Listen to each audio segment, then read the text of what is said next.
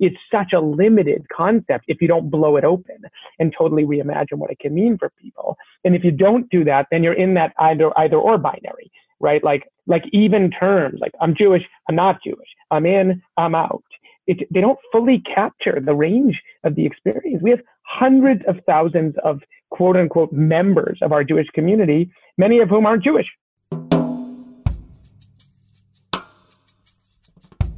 Welcome to Insert Human. This is a show that is not for everyone. It's for seekers, people like you, hopefully, who are searching for solutions to your problems, the world's problems, and everything in between.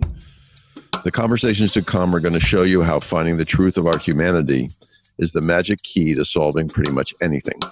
Between my monologues, my dialogues with brilliant guests, and your good questions, you're going to learn how to insert human into everything and in doing so, realize a better life and one day a better world.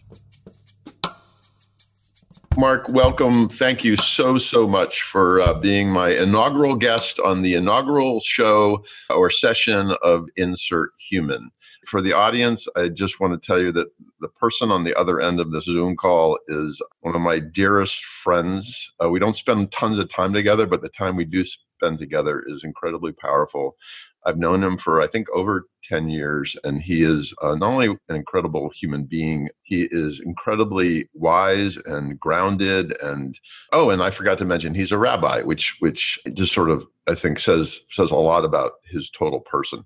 I met Marc when he was the head of Gann Academy, which is an excellent school here in Greater Boston, and then he has since gone on to become uh, president CEO of Combined Jewish Philanthropies, which I think is one one of the largest Jewish philanthropy philanthropic organizations. Marc in it's the largest non technically the largest nonprofit in Massachusetts, and it's certainly one of the largest Jewish organizations around. And it does, you know, Marc and I were actually talking yesterday about the context of CJP is decidedly call it Jewish, but its its purpose, its mission is much bigger than that.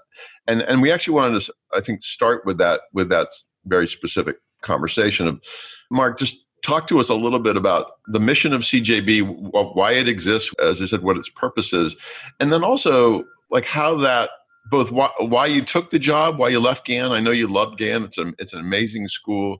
You know why you took the job and how that mission know, resonated with you, aligned with you. Just love to hear hear your perspective on that.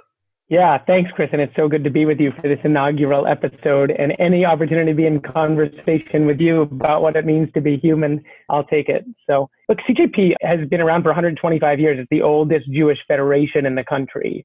Kind of on the surface, what it's always been doing is playing this role as almost a central platform for keeping the Jewish community of Greater Boston as strong and thriving as it could be. The question is, what does that mean? And if you actually look at our mission statement, it says that our mission is to build communities of learning and action that create a vibrant Jewish future and a better world. And, you know, you can unpack almost every one of those words, but I, I would love to just kind of, kind of deep dive into a couple of them. First and foremost, it's about community. It is about bringing people together, both to connect to one another, to build a sense of, of kind of common story and to do important and powerful and impactful work together. I think the key phrase learning and action to me is critical, both for our mission and frankly, in my mind, for what it means to be human. Part of what it means to be in a deep, authentic relationship with others is to be in a process of learning and growing and becoming. And I just want to say that's not to me just about gaining knowledge or skills, although it is about that. It's actually about your own personal human process of kind of becoming the best version of yourself you can become. And then the second is action, which is, you know, to what end? You know, it's taking that learning and turning it into something that does good in the world. And for CJP, that is about sustaining, building, creating a kind of a thriving, continuous version of the Jewish people and the Jewish community's best self, which is really helping our community stay connected to where we come from but then to translate that into where we're going. And where we're going is not only about a Jewish future, it's about making a contribution to the broader society of which we're a part, kind of in the words of one rabbi, kind of bringing our Jewish voice to bear on the conversation of humankind. I couldn't help but sort of contemplate your words through the lens of my own individuality and your individuality, knowing you as a friend. I mean, I could argue that whole construct applies to just each of us, right? Like, it's not. It, yes, it's about a community, but you could argue it's about the community of of one. The you know, like that being human is about realizing one's individual capacity, both to benefit one and to benefit those around one, however expansive that scope may be. So I guess my implicit in that is my question of is the mission of CJP effectively your mission, my mission? You know, is like how do you think of, you know, another kind of a Jewish leader, a thinker once said that Judaism is a technology for human flourishing. I love which I that. love. I love that. I mean, I, I think a lot of like philosophers of religion would say that you could use that term to describe religion at its best. Sadly, of course, religion has not always been that. It's also been a t- technology for bringing out the worst in humanity as well. That's, you know, so, but I think at its best, you know, for me, Judaism is our particular cultural language for a human journey. And that, you know, the one thing I would say about your comment is there is a fundamental question about whether this human journey is fundamentally an individual one, which I'm not sure you think it is either, or whether it's, we, we are fundamentally kind of in our DNA interconnected with one another. And, um, you know, I feel like that's kind of what a lot of our modern world has lost is this deep sense of kind of interconnectedness with one another, with the earth, with, you know, with a sense of, of community and peoplehood and culture and heritage. And I feel like that's like the paradox of like we're on a very personal individual human journey but you know in a way that is deeply interconnected with a greater whole. It's it's funny. I have two like very quick reactions to that. One is i just finished chapter i think you know this i finished writing chapter five of my book technology is dead. And it's meant to be sort of the first part of the book is about a capture of the general positive impact of technology over the decades and and i end up in chapter five talking about the the new order of our being is really an era of individuality. And I imply the positivism of that, but there's a foreshadowing around the consequences of that, right? And and then the second thing is is how COVID we we can't not talk about the impact of this pandemic, how COVID has exposed inequality and with inequality excessive individuality potentially. Would you agree with that or what do you mean by that term individuality? Because I think it's such a loaded term. That self absorption, too many of us approaching the world, looking at the world through the lens of me versus the lens of we. And this disconnection mm. between us and us, between us and earth, between us and, you know, I describe myself as a globalist because I believe ultimately we're all related. Like the, you know, countries are are, are false constructs that like that, you know, and so I, I feel like COVID, in a, in a in a good way, has exposed this disconnection with our own truth and the truth of others, and the importance of humanity. And my hope is that out of it comes a new a new perspective, a new shared view that we are we really are all in this together. Got it. Yes. So you really are talking about a kind of an exposure of a phenomenon that is actually problematic, but the very exposure of it, hopefully, could be kind of evolutionary. And I think that's true um, at our best, right? I think, you know, I think that is one of the powerful things about COVID is it's been in some ways incredibly democratizing. You know, the, the degree to which it's hit everyone everywhere. On the other hand, I think we all know, you know, same storm, different boat. It has radically exposed inequities in our society. And as you said, it has literally physically distanced us from one another. The thing that I've been observing is this, what I would sometimes call like the kind of the COVID paradox of intimacy or like the paradox of Zoom intimacy, which is like the very fact that I can't be physically with others has drawn me into relationship with others in totally new ways and maybe into relationship with myself and my world, like the forced slowing down. You know, the question is, is this distancing going to ultimately open us up to our deep desire to reconnect with one another, which I think is what you're saying. And, you know, if COVID can do that, as opposed to kind of splintering us further, I think it has amazing potential actually to, to kind of restore our humanity in powerful ways. Yeah. So I, I yeah, I, I totally agree. Like there is this, there's going to be a fork in the road where what we've learned from this experience either sustains and informs, call it the next generation of our humanity, or we scurry back to the way yep. we were, yep. you know. Yep. And I, you know, people ask me all the time, like, "What's my prediction?" And I'm like, I have no idea. Although I do know that humans tend to repeat themselves. There's a great quote by this philosopher George Hegel, who once said, "The only thing we learn from history is that we do not learn from history." Mm. You know we That's are on depressing. a cycle yes yeah it's a little depressing but but but you know as you as you think to the future What do you think's in what's what do you think's the greatest obstacle to realizing our individual and collective humanity? Like what's the greatest obstacle to taking the lessons from COVID and having them be, you know, effective guides to a better generation of us? A better version of us like or or at an individual level. I mean you and i both both interact with tons and tons of people and we meet a lot of people i think are effectively stuck and you know want something more but don't know how to get it. Like what, what's your what's your sort of take on that? That's such a big question and um, it's interesting though as you asked as you asked it like one word immediately came into my mind and that was fear. Oh funny. I thought you were going to say courage which is cousin the cousin you know it's interesting i i have been rereading this incredible book by another one of my teachers whose name is Parker Palmer. This book called love, yeah, um, yeah. You turn me Healing the Heart, Healing yeah. the Heart of Democracy. And one of the things he talks about is, you know, when we have, frankly, the courage to kind of hold our reality in its fullness, you know, inevitably there's heartbreak. You know, you can't look at a world that is this broken with your eyes open and not feel a sense of heartbreak. And then Parker says, the question isn't whether the heart will break, it's how the heart will break. And he says, you know, if the heart cracks open into a thousand pieces, we're going to end up more divided. We're going to end up more fragmented. To me, that's the kind of code word for fear, pain, kind of not knowing what to do with our sense of, of loss. And I think that not only impedes progress, I think it actually drives us backward. It causes us to hunker down, causes us to vilify the other, causes us to look for any excuse to sustain status quo and to not have to face the reality of how much we have to change. And then he says, of course, if the heart can crack open, you know, then it can be actually a generative heartbreak, you know, that opens us up to possibility to one another.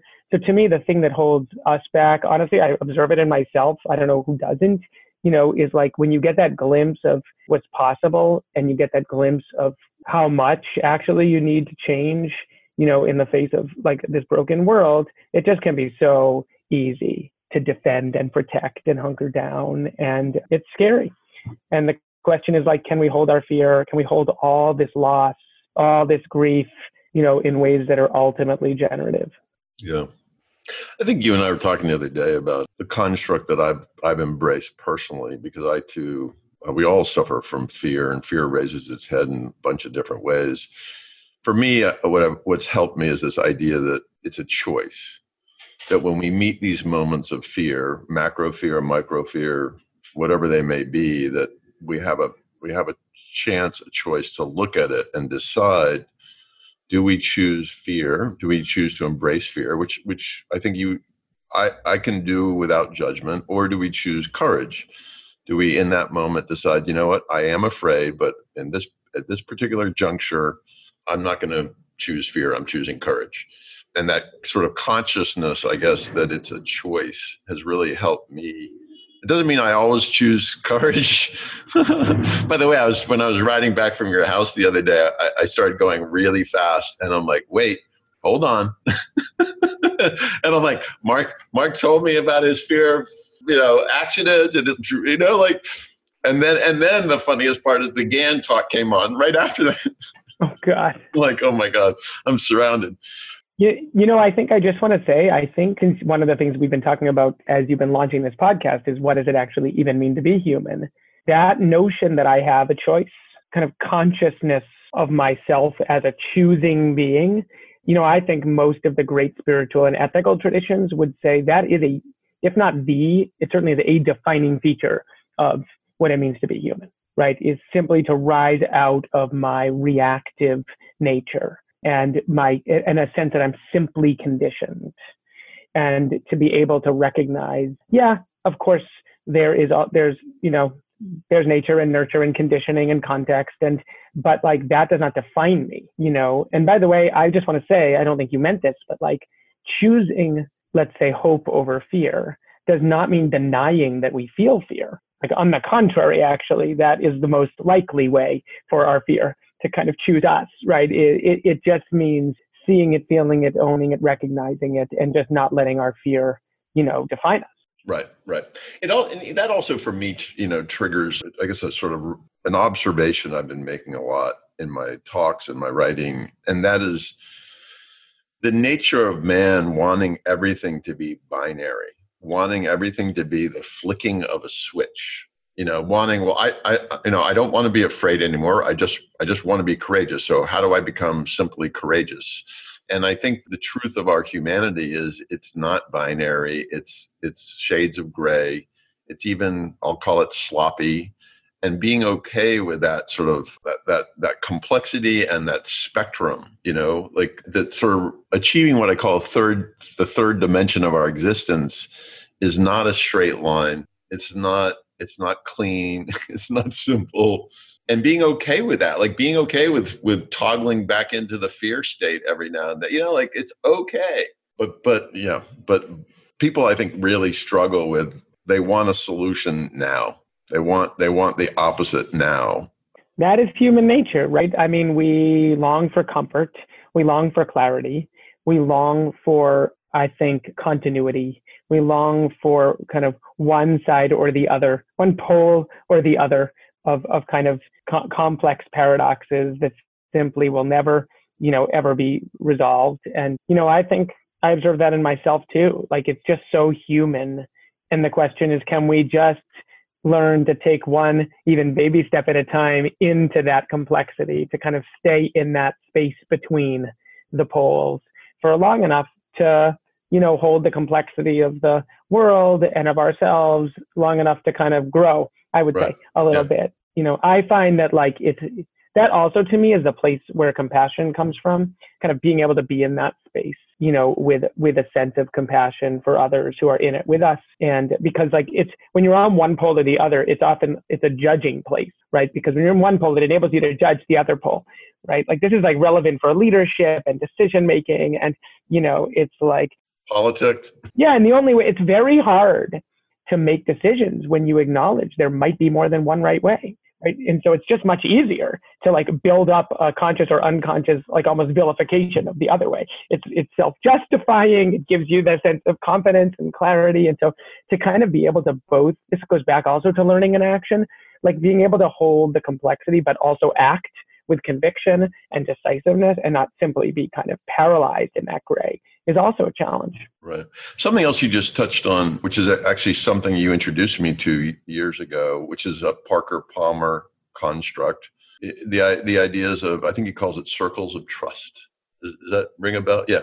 I, I, think you, you, you, gave me one of his books years ago, and, and and I bring it up because you, you're mentioning the importance of sort of those around you, and and not just compassion for yourself, but compassion for others. And this sort of what I've come to realize, again, fueled by you and Parker Palmer, is this journey necessarily involves others. That to realize one's full humanity, you must surround yourself with circles of trust. M- must may be too strong a word, but it's essential or it's certainly opportune to to find a community of people like-minded maybe but certainly on the journey themselves who don't give you the answers that's what palmer says so so clearly. They, they don't give you the answers but they they simply provide the compassionate support to encourage you to to keep growing.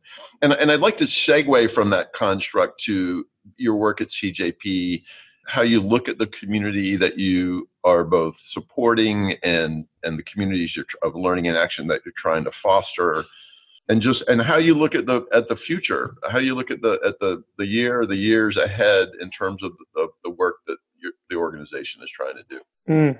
another big question sorry. It's a great question. No I, it's and what's the challenge in there? Like like yep. what are the barriers either from your perspective out in the community like Look, it's yeah, and it's really interesting. I mean, there, there's two really fundamental, I think, almost conceptual challenges to I think that our work, and I think probably others who are in the work of building community, especially within a particular cultural framework. In our case, it's obviously a Jewish community, but one is, you know, we're in 2020, and frankly, like notions of what Jewish identity and human identity even look like are changing so quickly that we don't have the mental models for quite making sense of our experience of the world today. And unfortunately, we're still living inside notions of identity that often actually exclude others, that often are like kind of un, you know, irrelevant. I'll give the most classic example of this, in which you've probably heard before, in kind of religious language, is you know how many people you know I meet that are avowed atheists, you know, until they realize like, yeah, the God they don't believe in is also a God I don't believe in. You know, the notion of like that, even that word God, for example, which I bring up with a little bit of hesitation because it can be alienating for people. It's such a limited concept if you don't blow it open and totally reimagine what it can mean for people. And if you don't do that, then you're in that either either or binary, right? Like like even terms, like I'm Jewish, I'm not Jewish, I'm in, I'm out. It, they don't fully capture the range of the experience. We have hundreds of thousands of quote unquote members of our Jewish community, many of whom aren't Jewish because that's the reality or, or don't self-identify as Jewish anymore. We've talked about this too. Like, you know, like, you know, you know, you're like part of our community. You're on this human journey with us and, you know, learning alongside me and finding meaning in Jewish wisdom. So the boundaries are breaking and the boundaries are changing. And that can be threatening, by the way, and sometimes cause us to, again, kind of hunker down and hold on to like let's call them traditional mental models, but I think we desperately need rethinking, reimagining about kind of what, what this thing that we call Jewish is, what you know, what kind of Jewish identity in the 21st century looks like, what it means to be part of a, of a global Jewish people that is now more interconnected than ever because of travel and because of you know technology. You know, what does that mean for meaning and purpose in our lives, but also for our responsibility, both to the Jewish community, but also to the broader world, because the boundaries again are now porous. The Jewish community spent most of our history just trying to survive you know, in a world that frankly didn't really want us to be part of it. That is not the necessarily the, that, that is still a fundamental existential question for us. It's not like anti-Semitism is no longer a serious issue, but there's different questions now, which is like, what does it mean for us to contribute? To kind of raise our voice as part of a kind of a community of humankind when we have opportunities, you know, that we've never had before. So the other thing I'll just say is that the institutions that were created to serve our community decades ago to like that were built for my grandparents' generation are not all ready to serve the community as it currently looks today. So there is a real need to like, frankly, know our community to serve it. Like who, who are the people that make up our community? What are they looking for in terms of meaning, purpose, and connection? And how can we very quickly, and I think about this from a CJP perspective, invest in all of our organizations' abilities to kind of really adapt and evolve in new ways so that we can stay relevant and compelling for like a new generation. I mean, is there? We've we've talked about this too. Meaning, purpose, and you said you just used the word meaning, purpose, and connection, which you know could be our the bumper sticker on our car. Although I learned the other day that bumper stickers are, have fallen out of favor. Nobody nobody uses bumper stickers anymore. But as you as you think about supporting the Jewish community, what's the I don't know the criteria I suppose for how you look at I guess my question is how important is the Jewish thing? I mean, I, here, let me try it this way. Some percentage of my friends say, well, CJP is all about being Jewish. And I'm like, well, it is that, but it's actually all about improving the world. It's all about helping people, regardless of who they are, finding meaning, purpose, and connection. And so, how do you sort of balance? Uh, you know, I don't know if you, my question is clear. How do you balance sort of the old, I guess it's the old mental model versus the new view or something? Yeah, I do it's so interesting because even the question, the way you framed it, is back to that binary. Yeah, yeah. Sorry about right? that. Like uh, it's it's it's it's it's okay. You phrased it in the name of your friends. Right. I have a friend. I have a friend. Yeah, know? I have a friend. Right. To me, to be Jewish is to be human. You know, it, it it's a false dichotomy, and I, I would say like we have a J in our name. Like uh, we are unapologetically Jewish we believe that that Judaism has a voice to contribute to the broader world. By the way, a voice of wisdom, a voice of history, a, a voice of ethics, and we we think that that if you want to make the world a better place, like investing in a Jewish organization like CJP that invests in Jewish organizations that do not only serve Jews, by the way, but that that educate a next generation to care about the broader world. And frankly, that in many cases, if you look at like Jewish vocational services, Jewish family children and services, like the boundaries have opened wide up in terms of whom we serve as a community. But like, you know, that that like the Jewish community is contributing to a better world. And I would also say like I would unapologetically say that people can be open to finding meaning, and I use, I use that word con- purpose and connection in what Judaism has to offer them. Like we are also about the word continuity is so limited. right? It's, it's really about, you and I used to talk about this. Is it continuity or is it transformation? Right. It was also when we were stuck in that binary too. Like it's continuity in the name of transformation. It's knowing where you come from because that has something to say to where you're going and not assuming, oh, it's just the Jewish thing. You know, it's so unfortunate that so many of us have grown up with like, I would say like, you know, a very limited sense of what this tradition has to say to our lives. I certainly was like that, by the way, when I was growing up. I think one of the things that drew me into my work at Gann and to CJP is like, I grew up with an edu- a Jewish education that, that never showed me what Judaism had to say to my life. You know, then I went to great schools and I started reading great literature and philosophy. And I was like, all these people have something to say to what it means to be human. Judaism is like, you know, bagels and lox and Hanukkah, you know, and then I actually opened a book and started reading and realized, oh my gosh, like what was I missing? Like the depth, the relevance. It's like like you know like Judaism, Jewish thinkers, like it's at the table. I'm sorry, it is in the conversation with the greatest thinkers, you know, in our world. But mo- many many people just don't see that. So if we can open that up a little bit for people and help them see that again, it's not an either or, it's not particular or universal, it's not the past or the future it's not like, oh, the Jewish thing or doing good in the world. It is, it has to be a kind of both and proposition. Well, and, and arguably back to what we were talking about before, like everything has to be both. Everything is a spectrum. Everything is a is a continuum. Everything is not is not black and white. Is not there are not the poles, the comforting poles. It all is a is an appropriate complexity that we can all work on to get to get more comfortable with and, and one of the things I've said is in that complexity is the is the profundity is the wonder you know is is the you know all the nuances carry so much of the of the potential. And, and you know for the listeners just know i'm not jewish and i have not been exposed to the religion much. Although i did read a new york times sunday new york times piece years ago and at the end i said i think i want to become jewish.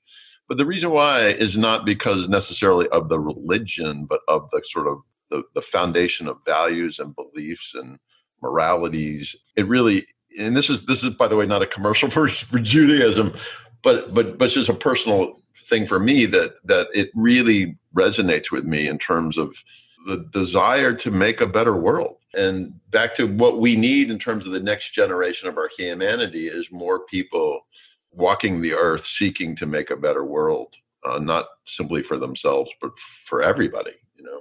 So last question and then I'll, I'll let you let you go is is this this is sort of a, a trite one but I'm, I'm curious to know what you think. So you know x years out like what's the biggest change you aspire to for cjp for the community? Like is there, is there where to sort of visualize the the consequence of the work your the organization is doing today out out there? You know is is there a measure? Is there a a way you define success? And, I, am sorry that's a, a trite question, but yeah, I mean, on a very simple level, you know, to go back to your point about choice, you know, at a time when people are not going to stay engaged simply because they feel they have to. You know, there, there's no more, you know, again, when I was a kid, it was like, you go to Hebrew school because I went to Hebrew school. And my Hebrew school sucked, and your Hebrew school will suck. And you will do that because of your grandparents, basically. It was it was a it was an association by guilt, frankly. And and one generation later, we wake up in a world, frankly, of choice and opportunity and of kind of like spiritual cultural marketplace.